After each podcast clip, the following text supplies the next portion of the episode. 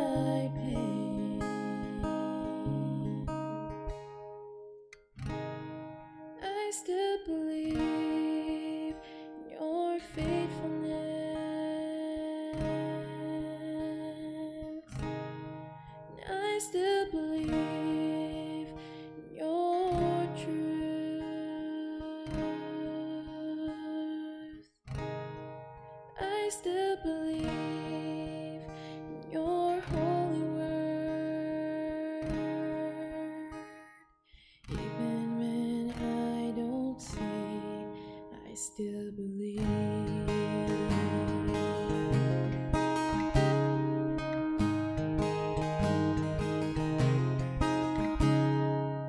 Yo, isang magandang araw sa atin lahat yan.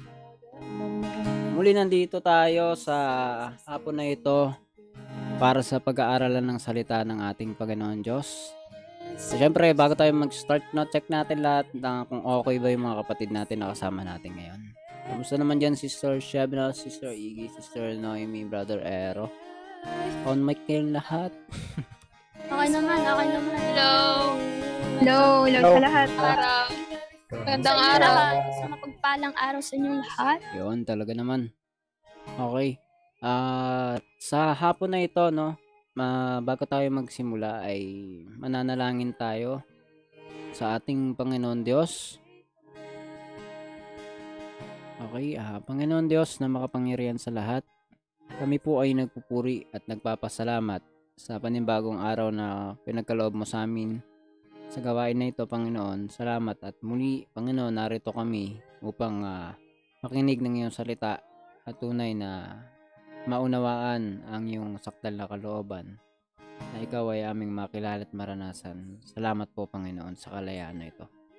Patawad po sa mga kasalanan at kakulangan pa namin sa iyong harapan. Ikaw na pong bahala sa gawain ito, ang manguna magturo sa aming kalagitnaan sa pangalan ng aming Panginoong Yesus. Amen. Thank you, Lord. Palakpakan natin ang ating Panginoon. Thank you, Lord Jesus. Amen. Amen. Okay, ah ah sa para sa sharing natin today, tinatawag natin si Sister Iggy ah, mag-share ng Word of God na ating pag-uusapan ngayong hapon. Okay, Sister Iggy, you may start now. Amen. Ayun, ah, isang mapagpalang araw muli sa lahat. Ah, buksan natin yung Bible natin sa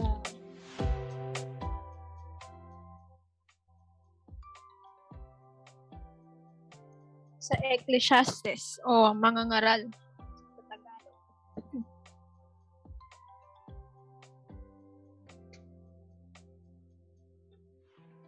Ecclesiastes chapter 11 verse 9 hanggang 10.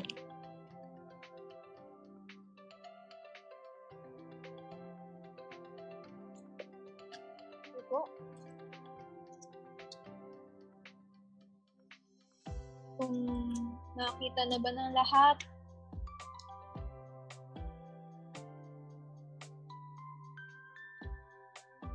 Babasahin po natin Ecclesiastes chapter 9 chapter 11 verse 9 hanggang 10. Rejoice, O young man, in thy youth, and let thy heart cheer thee in the days of thy youth.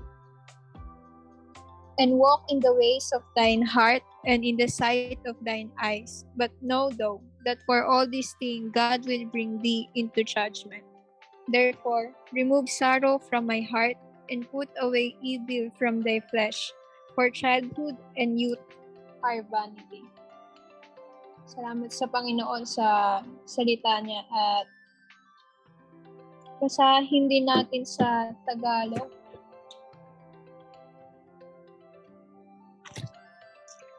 Nanap ko lang saglit. Ecclesiastes chapter 11 verse. Ito naman ang sinabi sa Tagalog. Ikaw ay magalak o binata sa iyong kabataan at pasayahin ka ng iyong puso sa mga kaarawan ng iyong kabataan. At lumakad ka ng mga la- lakad ng iyong kalooban at sa paningin ng iyong mga mata. Ngunit talastasin mo na dahil sa lahat ng mga bagay na ito ay dadalhin ka ng Diyos sa kahatulan. Verse 10, Kaya't ilayo mo ang kapanglawan sa iyong puso at alisin mo ang kasamaan sa iyong katawan, sapagkat ang kabataan at ang kasariwaan ng buhay ay walang kabuluhan. So, salamat sa salita ng Panginoon na binigay niya sa atin ngayong araw. Ah, etong verse na to is para rin sa atin na mga kabataan.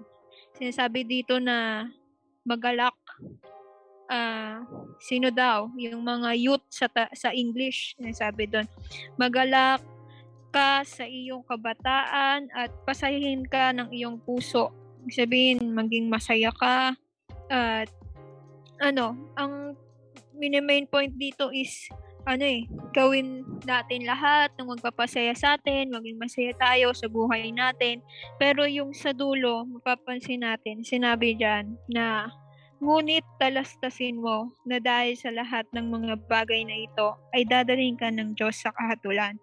So, makikita natin dito na, 'di ba, ah, lagi nating naririnig 'to eh, sa ah, you only live once, lalo na sa mga kabataan. 'Di ba, syempre pag kabataan, malakas pa yung katawan, magalak pa, masaya pa, marami pa tayong pwedeng gawin. At ito ay para sa ating lahat. At sinasabi dito, katulad ng sa iba, naririnig natin, ano eh, ah, gawin natin lahat, gawin mo yung masaya, gawin mo yung magpapasaya sa iyo, gawin mo lang kung ano yung gusto mo, 'di ba? Pero ito sa sa Bible sinasabi na ngunit wag na nating kalimutan eh na lahat ng 'yan si Lord yung hahatol. Si Lord yung ah, may alam kung ano yung ginawa natin kung mabuti ba yon or nagtungo yon para mapasama tayo o ano ba, naging kalugod-lugod ba kay Lord dahil ginawa natin yung ano ba yung sinasabi dito. So, yun nga yung sinasabi, pag niluloy natin, yung binasa natin kanina, yung verse 10, kaya't ilayo mo ang kapanglawan sa iyong puso at alisin mo ang kasamaan sa iyong katawan sapagkat ang kabataan at ang kasariwaan ng buhay ay walang kabuluhan. So makikita natin, ah, hindi naman siya nagko-kontra sa verse 9 eh. Ang sinasabi lang, yung sa dulo, ah, sinasabi doon, ang kasariwaan ng buhay ay walang kabuluhan at yung kabataan. Bakit kaya sinabing ganun, di ba? Ah, dito natin makikita na dahil nga sa kaka ah, kaka sabi na dito sa Makamundo, gawin mo lang gusto mo, gawin mo lahat. Ah, go ka lang dyan, ayan yung magpapasaya sa'yo. Ano nangyari kadalasan? Walang kabuluhan yung ah, resulta. Sabi dito rin sa Bible eh, kasariwaan ng buhay, ibig sabihin, ito, itong ano natin, generation natin ngayon, yung sa kabataan na hindi hindi doon nasusukat eh. Dapat kaya sinasabi sa kahuli-hulihan kung di ka na bata at anong pa man ay si Lord yung hahatol. Si Lord yung may alam kung ano ba ah, naging na-glorify ba si Lord sa ginawa natin or ano ah, may kabuluhan ba yung nangyari sa mismong kahit specifically about sa pagiging ano natin ngayon ah mas bata pa sa iba, hindi ka pa ganun katan hindi pa tayo ganun katanda eh. So, ano yung makikita natin dito? Kayo, kayo ba? Mga kapatid. Amen. Salamat dun sa salita ng Panginoon nakita natin, no. Ah, tama yung sinabi ni Sister Iggy, no, na maganda mapag-usapan natin to, no. Kayo ba? Ah, hindi natin para i-share to nung isa lang isang tao lang or ano naman, kundi nandito tayo para pag-usapan talaga. Himay-himayin natin yung word ni Lord, no? Sa about dito sa Ecclesiastes 11 na verse 9 to 10. Kaya ano kayo masasabi natin, no? Tingin mo, Brother Ero. Sige, unmute na kayo. Pwede naman kayo mag-unmute lahat eh. Ah, mahalaga yung ano, ah, salamat sa Panginoon muli, no, sa pagbabasa ng salita niya. Ito natin yung ano eh, yung kabataan. Yun yung, yun yung salita o pangungusap sa ano, yung sa verse na binasa natin, yun yung pinaka tumatama or Paano tumatama? tumitimo sa puso ng tao timo. eh, na makabasa ng salita na yun. Ah, hindi ko pa nababanggit yung salita actually. Yung sapagkat ang kabataan. Sabi, ang nasa dulo na salita. Sapagkat ang kabataan at ang kasariwaan ng buhay ay walang kabuluhan. Uh, ito natin na patuloy na nagtuturo yung Panginoon. Bagamat um, hindi sa lahat ng pagkakataon na uunawaan natin, hindi sa lahat ng pagkakataon na gagawa nating ano, um, magkaroon ng tunay na karunungan dun sa bagay na yun. Sa lahat ng pagkakataon, nagtuturo yung Panginoon na walang kwenta. Hindi yung, hindi lang ano, um, sa mga pag-aaral natin, nakita natin yung ano eh, yung kabuluhan ng buhay kung wala sa Panginoon. Ngunit specifically sinasabi dito, ano eh, yung kabuluhan. Walang kabuluhan yung buhay, ay yung ano, yung kabataan o kasariwaan ng buhay. Actually, yung buhay din Bawat- mismo yun, no? Buhay din talaga. Yung way Oo, of pero- way of living ng tao. Pero Diba? specifically na sinasabi doon yung yun nga, yung kabataan. Ah, ito natin doon. Um, mas Minsan maraming ano. ah, minsan minsan minsan ah, di lang din natin maano ma da, dire- direkta. Pero actually buhay 'yan, buhay ng tao 'yan. Buhay ng kabataan, 'di ba? Tama. Oo, yun. paraan yan eh, paraan ng pamumuhay. Kasi di ba makita natin sa unang part, ano ba makikita niyo sa unang part? Kaya nga nang sabi ni Sister Iggy. No? Kayo, ano ba nakikita niyo sa unang part? Um, Sa ako, unang part. ano? Sige, sige. Ah, sige, sige. Sige lang. Hindi, sige, ah, Sister Noemi. Kung may Ah, sabihin ka. Ayun yung ano, di ba? Nabanggit dyan, ikaw ay magalak o binata sa iyong kabataan at pasahin ka ng iyong puso ng mga kaarawan ng iyong kabataan at lumakad ka ng mga lakad ng iyong kalooban. Ibig sabihin, ano to eh? Ah, sige, tuloy ko. At sa paningin ng iyong mga mata. Ngunit doon sa may hanggang mata, doon ano, kumbaga, yun yung usually ginagawa ng mga kabataan, di ba? Ngayon, Kapag nananatili pa tayo sa sanglibutan. Kasi, sabi dyan, ano eh, ah, sabi dyan, lumakad ka ng mga lakad ng iyong kalooban. So, kalooban natin, hindi kalooban ni Lord. At sa paningin ng iyong mga mata, kumbaga yung sarili nating mata, yung gagamitin natin. Hindi, kumbaga, di ba sabi, Amen.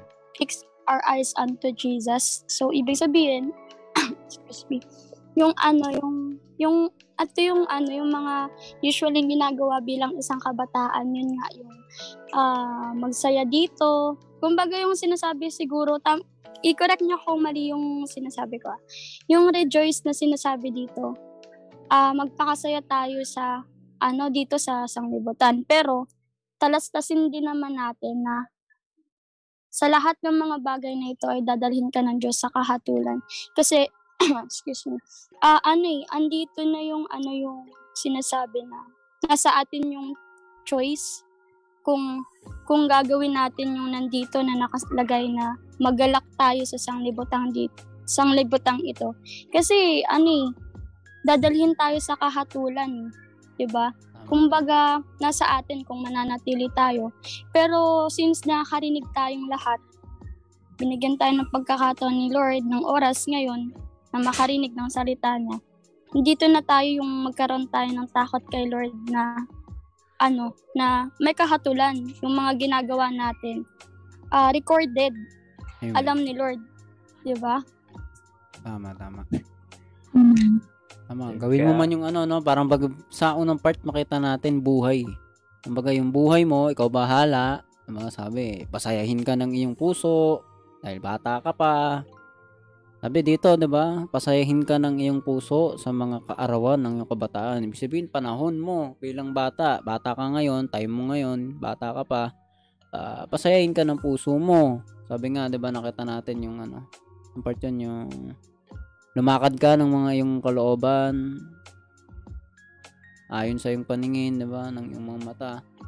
Gawin mo lahat na sa tingin mo okay sa gawin mo lahat basta sa dulo sinabi naman na sabi malaman mo rap, dapat malaman mo eh na dadalhin ka sa katulan, haharap ka sa Diyos, no? Ba bakit kaya? Ano sa tingin niya existing ba 'yon? Ah, paano ba tayo makarelate lahat doon? Tayo personally, 'di ba? Ano ba yung ma-share natin sa mga nakakarinig sa atin ngayon?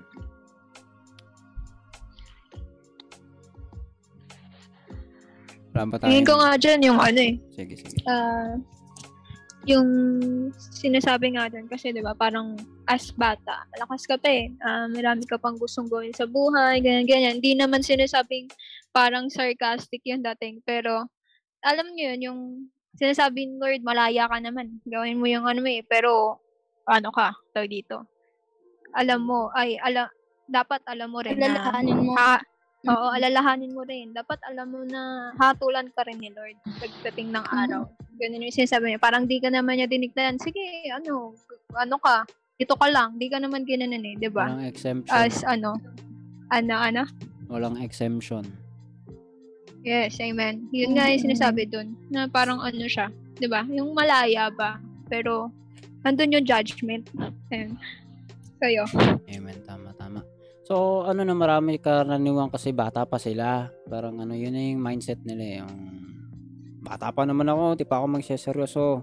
Bata pa ako, okay pa ako. Goods pa ako. All Mm, goods tol. kasi, di ba, ano, yun din yung nakikita eh, sa kapaligiran, di ba? Yung environment kung paano Amen. ah, maging isang binata, maging isang bata, di ba? Amen. So, dapat sa kalooban ni Lord, no, mas rumami tayo yung mga ah, binibigyan ni Lord ng pagkakataon na makarinig nga nito para makaiwas tayo sa usually ginagawa ng sanglibutan dito. Kasi, ano eh, kumbaga, di ba, kung imagine natin, di ba, kung lahat tayo yung nasa kapaligiran ng isang tao na parang ano pa, musmus pa, ganyan, or ah, talagang hindi pa alam. Tapos, andun pa siya sa part na hindi niya pa alam yung tama at mali Amen. Kung imagine natin na kung ano kung lahat tayo na sa kalooban ni Lord. 'Di ba napakasarap nun na sabay-sabay tayong nakaunawa na alam natin na may kahatulan talaga. Amen. Kasi marami, no, ah, nagiging, ano, normal naman talaga eh. Minsan, di mo pa alam. Bata ka pa nga eh. Bata ka pa nga eh. Sa- sabi pa nga sa kanta na isa, no, yung batang bata ka pa at marami ka pa hindi, di ba, hindi, marami ka pang hindi alam. So, natural naman sa bata, hindi pa alam. Pero, tinuturuan sila, di ba? Kaya sila tinuturuan, kaya sila ginagabayan ng tama. At ito yung gabay dapat natin, yung salita ni Lord.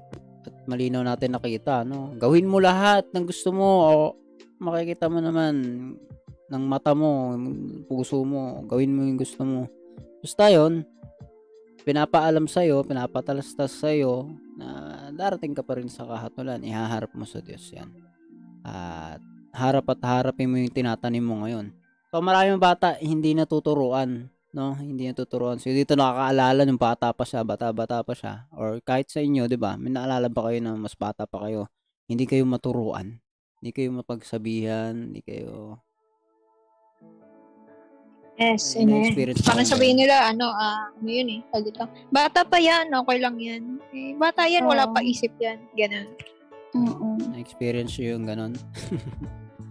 Ako ano, since strict yung ano, kasi si ate lang yung nagbantay sa akin yung panganay namin ate. Talagang ano siya, talagang pagsasabihan ka kapag mali. Yeah.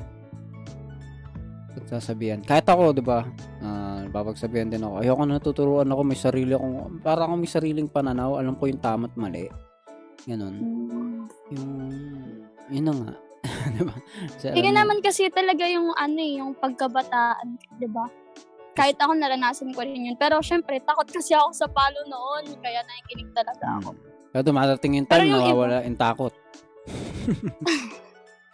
diba? Hindi ka na Syempre. tumatanda ka ng konti, hindi ka natatakot sa palo, hindi ka na ano, kakaroon ka ng lakas ng loob, yung mayabang, in short, no? hindi na tuturuan. So, alam ko na yung tama at mali. Ah, parang kay Ebat Adan lang, kumain ng prutas, tama at mali, alam na niya. Sasabihin niya to si Iggy. Wala ba? Uh, wala naman, pero ayun nga, ano yun, tag doon. Ganun nga pag bata, 'di ba? Pero naalala ko lang yung verse, yung ah, sinasabi nila is yung train up a child and the way he should go and when he is old, he shall not depart from it, 'di ba? Ah, maganda rin yung verse na yun eh, na hindi dahilan yung bata ka na parang di ka na para pagsabihan. Doon ka nga dapat mas pagsabihan kasi ikaw yung bata, marami ka pang magagawa, 'di ba? May ma- mo yun. eh. Yan. Yes. Maaring Yun sabihin ng iba, no, da- ang, ang, ang ano nyo magsalita, parang ano, ang daling sabihin yan. Pero mahirap gawin yan. Kayo nga mismo nagsasabi. Ganun kayo dati. Diba? Bakit? Matanda na ba kami talaga ngayon? Diba? Hindi, I mean, alam ko, mas matanda ako dito sa mga kasama ko. Pero alam ko, hindi pa ako ganun katanda at ganun din naman kayo, 'di ba? Naunawaan 'yun. At may mga kaedad tayo, ka-age tayo na yung iba yung way of life nila, tama? Tama ba? So, mayroong Matama. dalawang dalawang lakad eh, no? May dalawang lakad. Yung isang lakad patungo kay Lord, yung isa hindi patungo sa kalooban nila. So tayo, bakit bakit may mga ka-age naman tayo, 'di ba? Ka, ka- kapareha natin ng edad, pero ano kaya tingin niyo pinag-iba natin sa kanila? Pinag-iba ba tayo sa kanila? Kapareha lang ba natin sila? Meron bang na iiba? Tingin nyo? Uh, pareha lang natin sila. Tingin nyo? Sila, Kaming lahat ba? Ayun, sa shop. kanina bang comparison mo na? Comparison sa iba, sa, ano ba, hindi pa nga ganun, nagpapahalaga sa Word of God, di ba? Siyempre, yung pinagkaiba natin, sa tulong pa rin ni Lord, sa grace niya, tayo, ano tayo, yung kabataan natin, bata tayo, di ba? Medyo mahina lang yung mic mo, Sheb, na. Mm Medyo So, yung nasa- kabataan natin, tayo, yung pinagkaiba natin sa kanila, sa tulong ni Lord, by His grace, ano, eh, yung oras natin, yung kalakasan natin, yung kabataan natin, yung mga gusto natin, yung mga nakikita dapat natin, ano, is yung mag-glorify siya. Kumbaga, ino-offer natin lahat, lahat talaga sa Kanya. Okay. Na, tayo, binigyan, nakikita natin. Hindi dahil kaya nating makita yung dapat makita. Kundi, inalaw ni Lord na makita natin, ma-realize natin. So, yung realization na yon hindi lahat meron nun. Tama, 'di ba? Biyaya lamang ni Lord 'yun eh. So tayo, Mm. nandun tayo sa kalagayan na 'yun para gamitin din naman tayo sa iba, mga tao. Isa nga yan sa pinag-uusapan natin, yung kabataan. Kapareha din natin, no? Maring ka edad no, edad ko, edad natin, no? Masyashare natin na, "Eh, kapatid, gan- ganyan, tama naman yon you only live once, diba? YOLO. Pero, diba? Sabi nila, okay lang yan, basta wala kang tinatapakang tao. Okay naman, diba? Yung sinabi nila, basta walang tinatapakang tao, okay lang. Basta, wala ka rin dito. Yung sinasabi sa dulo, yung kaya't ilayo mo ang kapanglawan sa iyong puso at alisin mo ang kasamaan sa iyong katawan. Okay lang, no? Gawin mo yan. Wala kang tinatapakan tao. Wala kang inaagabyado. Pero ilayo mo rin yung puso mo sa kapanglawan. Sa kalungkutan. Ano kaya ini- iniisip nyo doon sa kapanglawan na yun? Ano kaya may isip natin doon? Ano ba yung sinasabi ng salita ng Diyos doon, no? Ano ba yung kapanglawan na yun? Ilayo mo ang sarili mo sa kapanglawan. Kayo ba? May masasabi ba kayo about doon? Tingin ko yung ano yun eh, yung saya. Yung, di ba, kapag kapanglawan, parang ano yun, ilayo mo yung kapanglawan, di ba? Yung dapat, ano, ah, masaya ka. Ibig sabihin, kadalasan sa mga kabataan, di ba? Uh, maraming hinahanap, hindi, hindi tayo nakakontento kung anong meron tayo. Kaya ang, ang tendency is malungkot, uh, maghanap ng ganto, ganyan, na na tendency na ang resulta ano tayo uh, yun nga laging malungkot walang ano kaya yung sinasabi ng isang verse yung ano 'di ba yung maging masaya maging maligaya kay Lord ayun Amen. So, Dagdag ko lang doon sa sinabi ni, ano, ni Sister Evie. Yun nga, diba kapag malungkot, naghanap ng kaligayahan. Yung tendency, ah, iba yung kaligayahan na nahanap natin, di ba? Mga kabataan ngayon kasi, di ba? Kasi ano eh, di ba, masaya ka sa gantong bagay, pero mali pala. Di natin nalalaman kasi natutuwa na tayo. Kaya dapat iwasan nating malungkot mapang, maging mapanglaw. Kasi nga, sabi din sa verse, di ba, sa Proverbs 18.22, uh, A merry heart doeth good like a medicine, but a broken spirit drive the bones. Kumbaga, uh, magpakaligaya tayo kasi, excuse me, magpakaligaya tayo kay Lord kasi yun yung, yun yung kagan, uh, kagamutan natin eh. Ayun. Amen. Kaya sabi dito no, ilayo mo yung ilayo mo ang kapanglawan sa iyong puso. Kasi karamihan ngayon no, ginagawa nila yung sa tingin nila magpapasaya sa kanila. Pero naging masaya ba sila? Yun yung tanong, 'di ba? Masaya ba silang tunay? Oo, sabihin nila masaya sila, masaya akong tunay. Kung tunay yan, hindi na matatapos yan. Kung tunay yan, hindi mo na ha, hindi ka na maghanap ng iba. Wala na kulang. Goods, all goods na talaga. All is well. Yun na yun. yun na yun. At isi-share mo rin sa iba yung kung totoong masaya ka.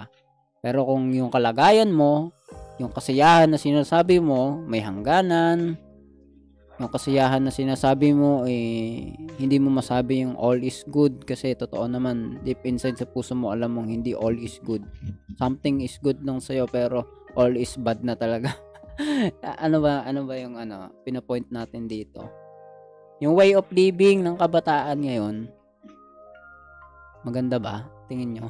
Kayo ano ba uh, hindi ko alam kung ano paano natin i-express yung kapayapaan na meron tayo sa Panginoon eh. Hindi siya katulad ng kapayapaan na meron yung mga tao ngayon.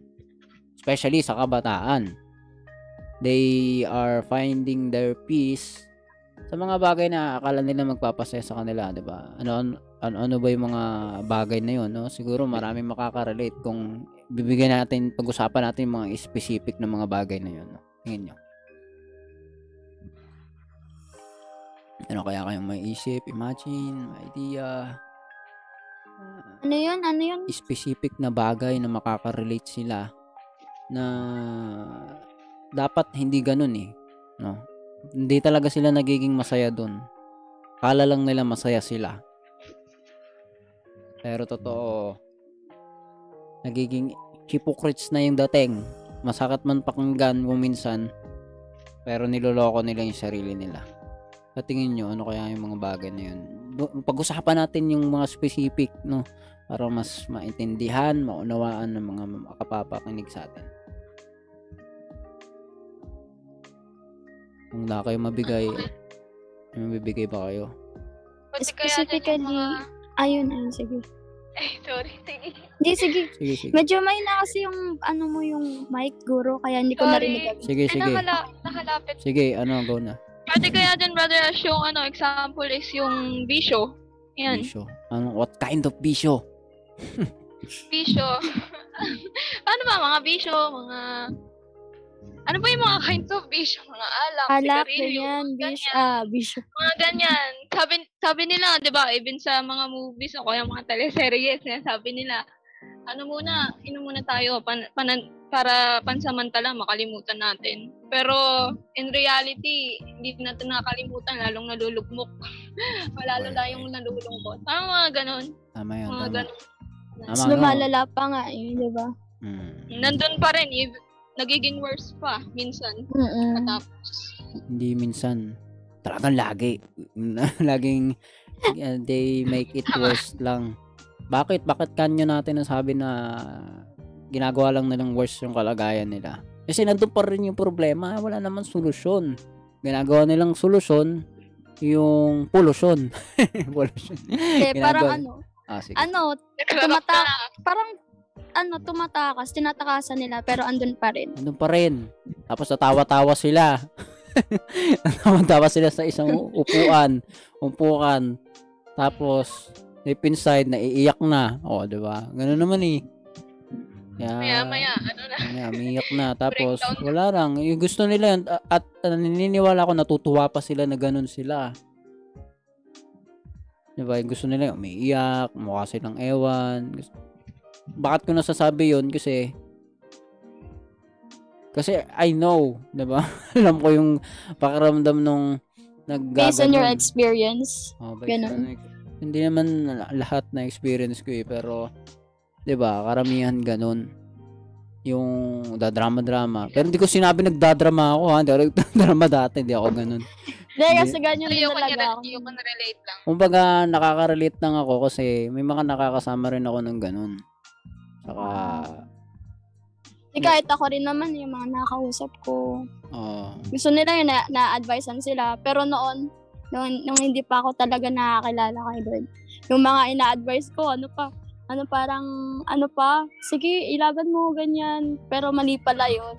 Doon ko na-realize na hindi tayo yung, ano, yung, kumbaga mas, mas, mas, mas, mga, ah, daming mas tuloy, mas makakaligaan sa kanila yung salita ni Lord kaysa yung, ako, yung sinasabi ko sa kanila. Kasi, hindi naman, hindi yun nakabase eh, sa, sa salita ni Lord. Kasi ako nga mismo, mga araw na yon hindi, hindi ko rin malutas yung problema ko, tapos nag-a-advise, advice ako, diba? Hmm. Pwede, pwedeng nagiging advice nila sa kapwa nila, advice din na mali. Kaya pare-pareha Oo. lang. Ganun lang, akala nila, goods yun. Ah, magaling magsalita to. Ah, nangyari na kasi sa akin. Na- na- Nag-advise din ako noon. Ah, dapat ganyan gawin mo, ganito, ganyan. Wala rin pala pag wala kay Lord. Ah, ayusin mo yung relasyon nyo, ayusin mo yung ganito mo, ganyan. Walang kabuluhan. Ayun, ako may, napayu- may napayuhan pa ako. Gamitin mo to, marami kang makikilala dito. Tapos ngayon, may nakilala siya, kasama niya yun doon. Nakwento ko lang na, ah, hindi ko nabigay yung pangalan. And, may, may jowa-jowa siya, ganun. And, hindi ko alam kung anong kalagayan niya. Nagpo-post-post siya. Pero, naniniwala ko, hindi pa rin masaya yung tao talaga. Pag wala sa Panginoon. Alam ko yung naging parang jowa-jowa niya binibreak niya minsan tapos minsan sila pa rin kasi may babae so yung payo ko yung point ko lang doon yung payo ko hindi hindi naman good Hindi eh, naka- kasi hindi naman ako kay Lord ganun eh.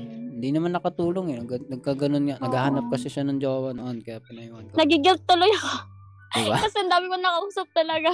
Hmm. Na, ang dami tayo napapayuhan ng mali kasi nga wala tayo sa paglakad sa word ni Lord But Mm. even though na ganun yung nangyari, hindi pa huli yung lahat. Kaya nga ngayon, kung may nakakapakinig sa atin, you know, hindi aksidente. Kaya ngayon, kung kung tayo nag-uusap ngayon dito ay hindi aksidente. Alam ng Diyos lahat. Inilalayo natin yung sarili natin sa kapanglawan, dakak na sumusunod tayo sa Panginoon. 'Di ba? Tama sabi, kaya ilayo mo ang kapanglawan sa iyong puso. Malulungkot ka lang doon, madudurog ka lang doon. Ah, hindi mo alam yung feeling ng umiiyak, ah, turog, lumala- lumalakad ka kung saan na hindi mo alam. Hindi mo alam yun unless you experience na at magsawa ka na talaga. Ako kasi, nagsawa na ako sa, nagsawa ako sa ganun. Pero, kung may mga taong nagsawa sa ganung bagay, bakit ka pa pupunta sa ganung kalagayan?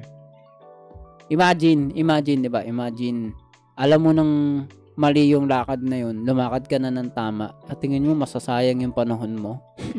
yung panahon ng kabataan. Sipin mo, halimbawa si Shebna, ang pinakabata sa atin yata si Shebna yun, ah. tama ba? Bawa si Shebna, ngayon pa lang tama na yung lalakadan niya. Yun nga, yun nga yung sinasabi ko kanina, di ba? Kung yung environ yung environment natin, yung mga nakikita natin, yung mga kabataan, yung ganito, Amen. kanina yung nababanggit ko. Ako natutuwa ako sa kalagayan ko kasi masaya ako kay Lord ngayon. Wala akong hinahanap na Mm. kahit ano. Pero may naiisip pa ako noon, sabi ko pala, kung noon pa lang pala, ganun na ako siguro, mas okay pa lalo yung kalagayan ko lalo. Pero okay pa rin ako ngayon. What I mean is, sayang yung kabataan kung sinasayang mo yung panahon mo sa mga bagay-bagay. Lulungkot ka lang. Pero, pero may nabasa rin ako na ano, yun nga, di ba? Ah, andito, an- naranasan natin yung maging, yun nga, yung tumuon tayo sa sarili nating kagustuhan. Pero, ah, pinagkaloob yun ni Lord para makita nating mali yun. okay, o, tama Na ito yung tama. Amen. Pero sometimes, no, hindi mo na kailangan mangyari sa'yo yun. Para Ah, makita mo yun. Kasi gumagawa ng paraan si Lord. Iba-iba tayo ng buhay. Iba-iba nga tayo ng pamilya. eh. Iba-iba tayo ng kalagayan. Iba-iba tayo ng magiging karanasan. Yung iba, magiging patotoo sila sa naging naranasan nilang mga bagay na ganun. Yung iba, magiging patotoo sila na hindi nila naranasan yung ganun. Na natiri sila dun sa tama. Ako ba natin yung ano, mm, So, napakahalaga, no? Yung mga bagay na to, hindi to para sa, ano eh, para sa bagay na isa lang, kundi malawak. In, actually, hindi lang nga to sa kabataan eh. Kahit sa matanda to eh. Basta malakas pa eh. mm, Sabi dito, kaya't Parang- ilayo... Sige, sige, sige. Parang wala naman siyang, pero ano, in specific, kasi malalakas eh. In specific, in, in specific lang. Pero sa mga, syempre sa buhay, 'di ba May mga, may mga matanda na hindi pa nga nakakalala, 'di ba Hmm. Kaya hanggat sa maliit pa, Maraming matanda na hindi naman tumanda. Wala walang pinagkatandaan ganun. Ah, Kaya nga may ano yun, na sasabi nila, buhay binata eh. Hmm. Pag may ah, asawa na.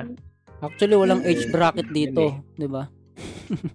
Wala nakalagay dito na edad. Basta malakas ka, bata ka, you only live once, 'di ba? yun yun. Yan yun. So, ano pa ba kaya masasabi natin sa kanila na bakit ba natin pinag-uusapan itong bagay na to? At gaano kahalaga? Bago tayo matapos at manalangin. Di ba? Ano, ano ba yung point ng topic natin sa tingin nyo? Di ba ang pinaka-point? Ayun, yung, Sige, sige.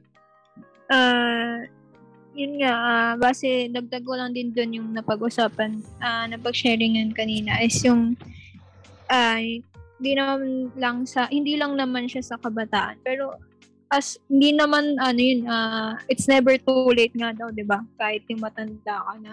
Ah, yung point doon is, ano, dito, gawin natin hanggat may kalakasan pa tayo. Mabigay natin kay Lord kasi wag natin masayang. Especially kung bata ka pa kasi usually naman, pero meron nga mga time yung matatanda, di talaga makaano rin kay Lord. Pero usually, kapag matanda na, di ba, or mahina na, kadalasan, ano eh, doon nila nare-realize, ano na pala, ah, ay, ito pala dapat talaga yung ginawa ko sa buong buhay ko. Yung ganon. So, yun nga, kaya na may main point din dito kabataan or yung kalakasan, di ba? Andun ka sa point na may lakas ka pa. Yung ma, hindi siya masayang sa walang kabuluhan lang na may ibagay talaga kay Lord. Kasi, ah, yun nga, lagi nating naririnig. Ah, yung benepisyo nun ng ibigay natin yung kalakasan, yung buhay natin kay Lord is tayo rin. Tayo rin mag, ano doon, ah, magkakaroon ng kagalakan, magkakaroon ng ano pa, mas maraming bagay na mas kabul na may kabuluhan pa. Ayun. Amen. So, yung pinaka ano natin dito no, sa tulong ni Lord, no, yung purpose kasi ng life natin talaga.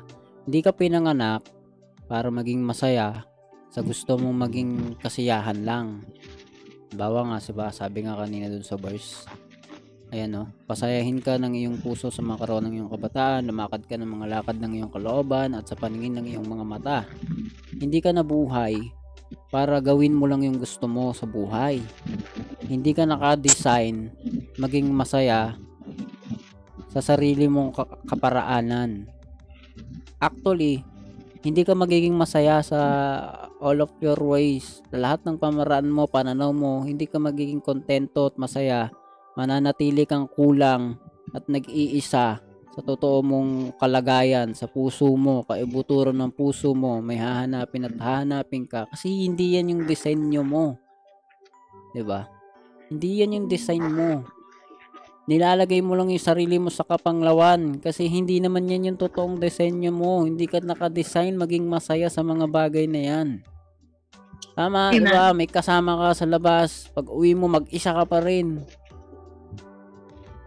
may gina- masaya ka, tumatawa ka sa panlabas, pero sa loob mo, durog ka pa rin. May kulang pa rin kasi hindi nga yan yung design mo. So, nawa, makita ng bawat isa yung purpose ng life. Hindi ka pinanganak para gawin mo yung gusto mo at mamaya wala ka na. O mamaya yung kasama mo wala na. 'Di ba? So tayo nakikita natin 'yon at ipinagpapasalamat natin sa Panginoon 'yon na naunawaan natin. Kaya sinishare din natin sa iba para maunawaan din nila na uy, hindi ganyan yung way of life, no? hindi ganyan, hindi tinuturo ng mundo na YOLO. Hindi ka kasi magiging masaya talaga. Kaya natin sila sineshiran, inaawat pag may pagkakataon.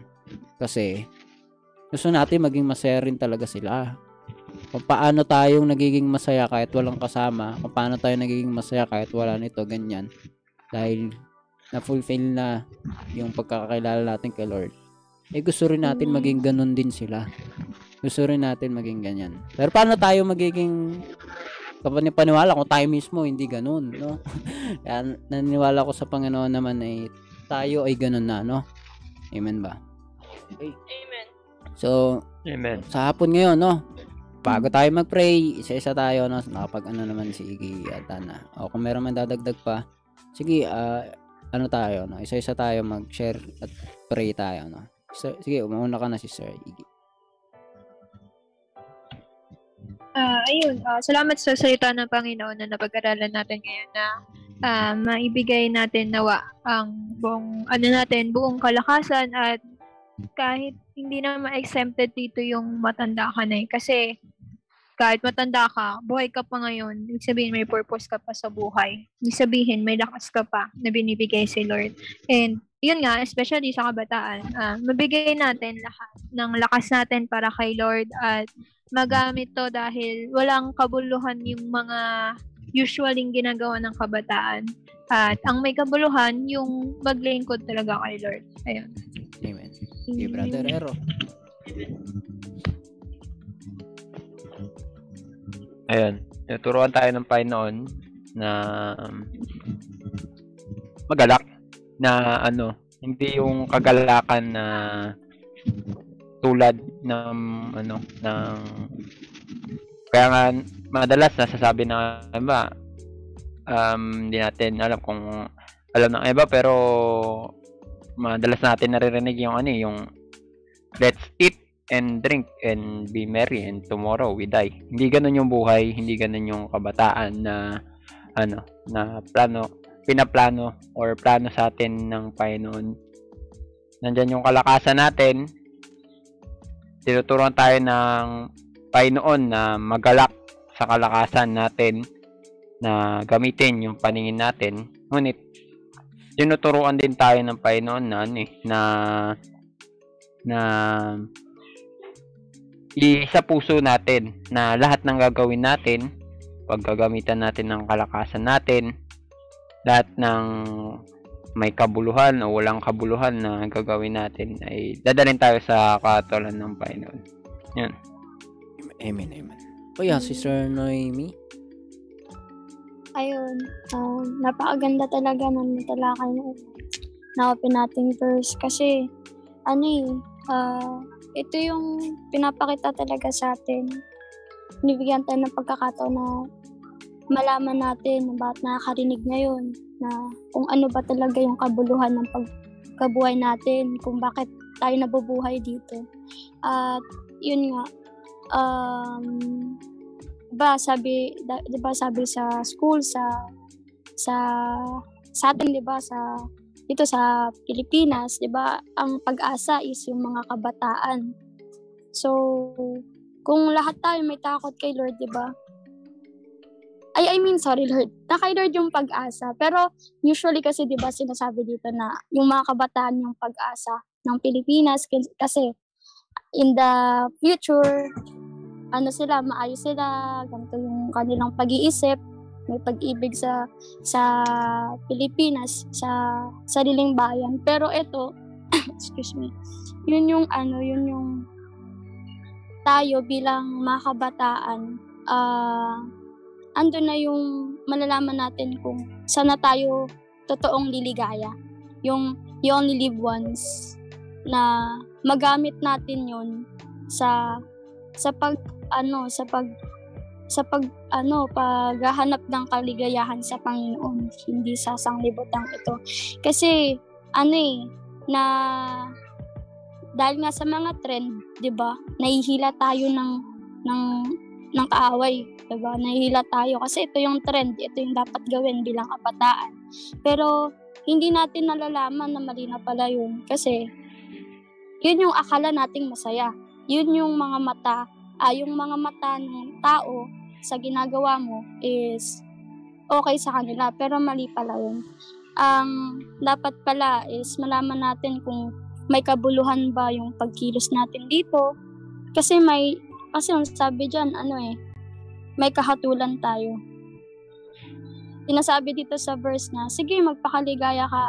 Ah, sige gawin mo yung gusto mo pero tandaan mo anak na may kahatulan. Lahat yan alam ko lahat yan ginawa mo. Pero ah pero na, na, naligayahan ba tayo? Nanatili ba yung kaligayahan natin? Hindi kasi akala natin yun na yun pero hindi pala yun pa yung mas nagpalala ng problema.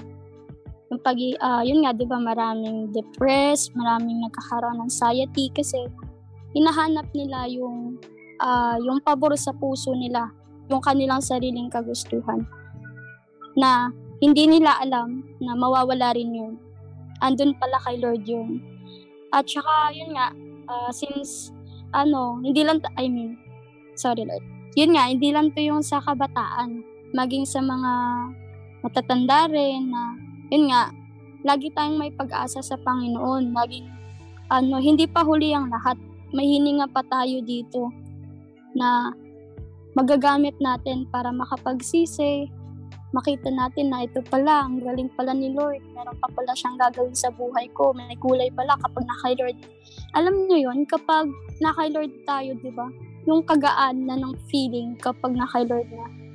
Yung kung gaano kabigat yung binibigay ng sanglibutan, hindi natin nakikita na magaan pala kay Lord. Kasi, akala natin, ayun na yung masaya. Pero hindi eh. Na kay Lord. At yun, nawa, ah, makaiwas tayo sa kalungkutan, bagamat ah, may kalungkutan, pero doon na tayo, malulungkot na tayo kasi hindi na tayo, ah, hindi tayo na, ah, hindi tayo nakakadalo sa gawain, nakakapakinig ng salita ni Lord. Yun na yung kalungkutan. Hindi na yung kalungkutan na, ay, iniwan ako ng boyfriend ko, ay, inano ako ng girlfriend ko, ay, ano yung ganito. Hindi na yun yung kalungkutan. Kumbaga, yung kalungkutan na na mapipil natin kapag naka Lord na tayo. Kasi kanina, di ba nabanggit yung ano yung com- comparison ng dalawang buhay kung dun sa isa or sa kabila. 'Di ba? Kasi kapag nandito tayo kay Lord, makikita natin yung yung kagaanan, yung yung ano yung pagbabago sa atin ni Lord. Kung paano yung yung kung paano tayo titingin sa buhay, yung perspective natin, yung perception natin sa sa mga sitwasyon na nangyayari sa atin. Kaya ayun, mahalaga talaga to kasi hindi lang sa mga kabataan, maging sa lahat ng na kakarinig ngayon sa lahat ng tao na binigyan ng pagkakataon ni Lord na mabuhay dito sa mundo. Kaya ayun, thank you Lord. Amen. Okay, um, Sister Shabna. Amen. Yun nga, gaya din ng mga sinabi nyo in general, no? So, kasi lahat naman, gaya nga sinabi nyo, applicable to sa lahat, sa lahat ng tao, sa lahat ng nakakarinig. Even sa atin, may tinuturo din yung Panginoon sa ating lahat na nakikita natin dito talaga, no? Ah, yung, kumbaga, sabi nga, di ba, you only live once. So, bakit hindi pa natin ba't hindi pa tayo mamuhay ng meaningful at may purpose, di ba, sa Panginoon? Kasi hindi, patuloy tayong binibigyan ng chance ni Lord na mabuhay at hindi lang mabuhay para magbago, para gawin kung ano talaga yung purpose natin. At salamat sa Panginoon dahil lahat tayo binibigyan niya ng chance na para, para mag-grow palagi at para mabuhay pa. At talagang spend natin yung oras natin, spend natin yung kalakasan natin, uh, bata man o matanda, as long as humihinga ka pa, as long as makakagalaw ka pa, may purpose ka, di ba? May purpose ka sa Panginoon kung bakit binibigyan ka pa niya ng chance. At nawa, lahat tayo, makalapit sa Panginoon talaga, na magkaroon ng faith talaga sa Kanya, na mas hanapin pa natin siya at at magawa natin kung ano yung purpose natin, ma-serve natin kung ano yung purpose natin talaga. At si Lord yung talagang magtuturo sa atin kung ano ba talaga yon As long as tayo, hinahanap natin siya sa tulong pa rin niya. At siya yung bibigay sa atin talaga ng patuloy na na kalakasan para gawin yun. At nawa, mag-glorify natin sa lahat ng ginagawa natin talaga. Yun. Amen. Amen, amen. Hoy, uh, salamat sa Panginoon sa hapon na ito. No? Napakaganda ng pinag-aralan natin. No? Kasi actually lahat para sa lahat ito eh.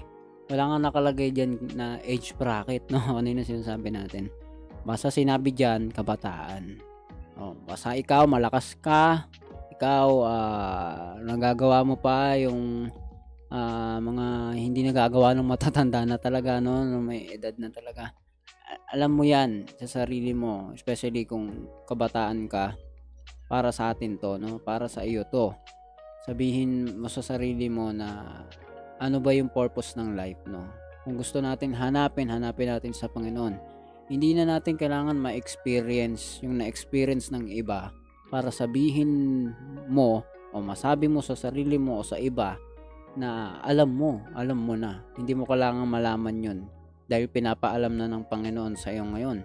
Kaya sabi sa verse, no, talastasin mo. Pinapaalam niya sa atin sa pamamagitan ng kanyang salita. Inaabot niya tayo pinapakita niya sa atin sa pamamagitan ng kanyang word ay pinapakita niya sa atin na siya yung kailangan natin. Maraming way, minsan kinakahon lang ng maraming tao yung Panginoon. Akala nila it's just a religion matter. Akala lang nila ganun lang yun. It's about the ritual and kung ano-ano pa.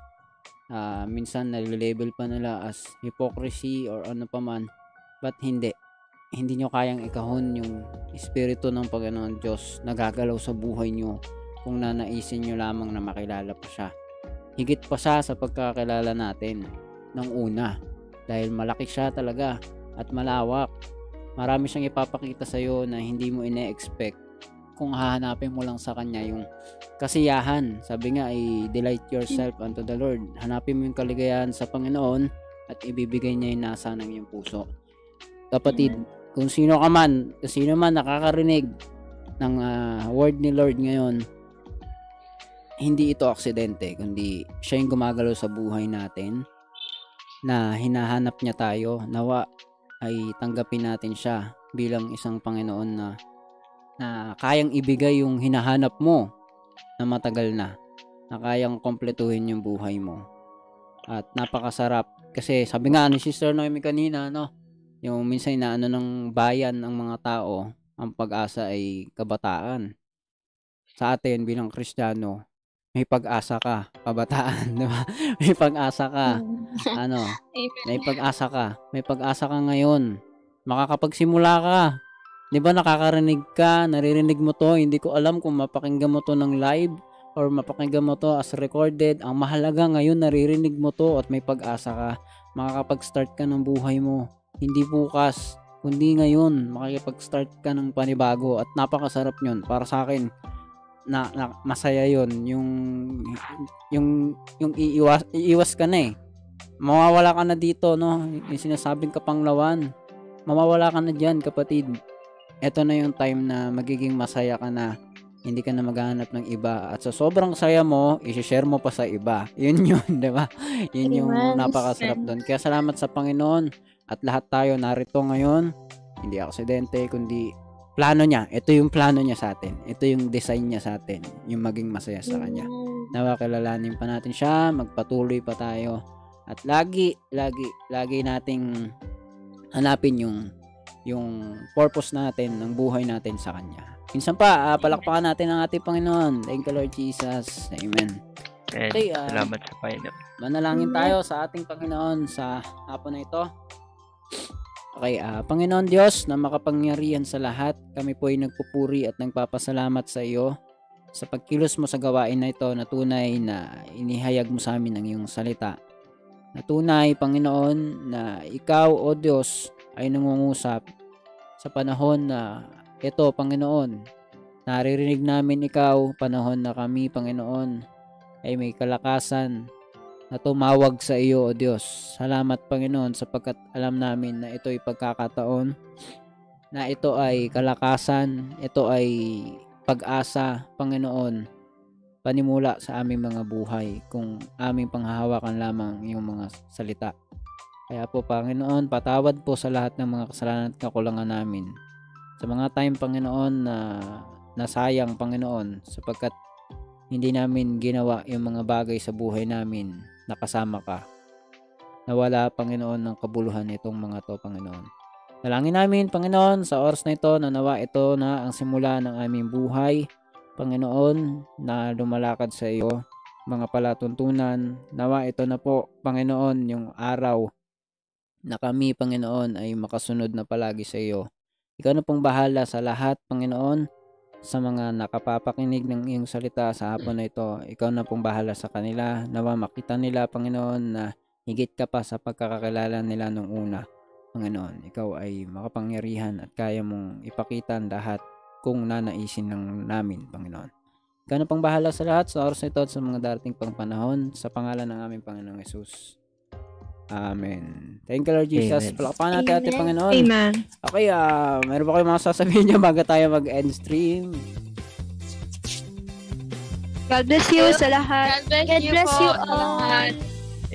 God bless you all. Sa kalooban Salamat. ni Lord. Amen, Sa amen. next tuwain ulit. Tuloy kayo ha, sa mga nakakarinig dyan, tuloy lang kayo. Next week, tayo God ay bless you sa lahat. ulit. Thursday ulit, Thursday by 5 p.m. Siguro ganun, 4.30 or 5, nag-stream tayo kaagad. Okay. Sige, God bless you all. Ingat kayo muli. Bye. Hanggang dito na next lamang. lahat. God bless us. all. Bye. Kalooban ng Diyos, syempre. Amen.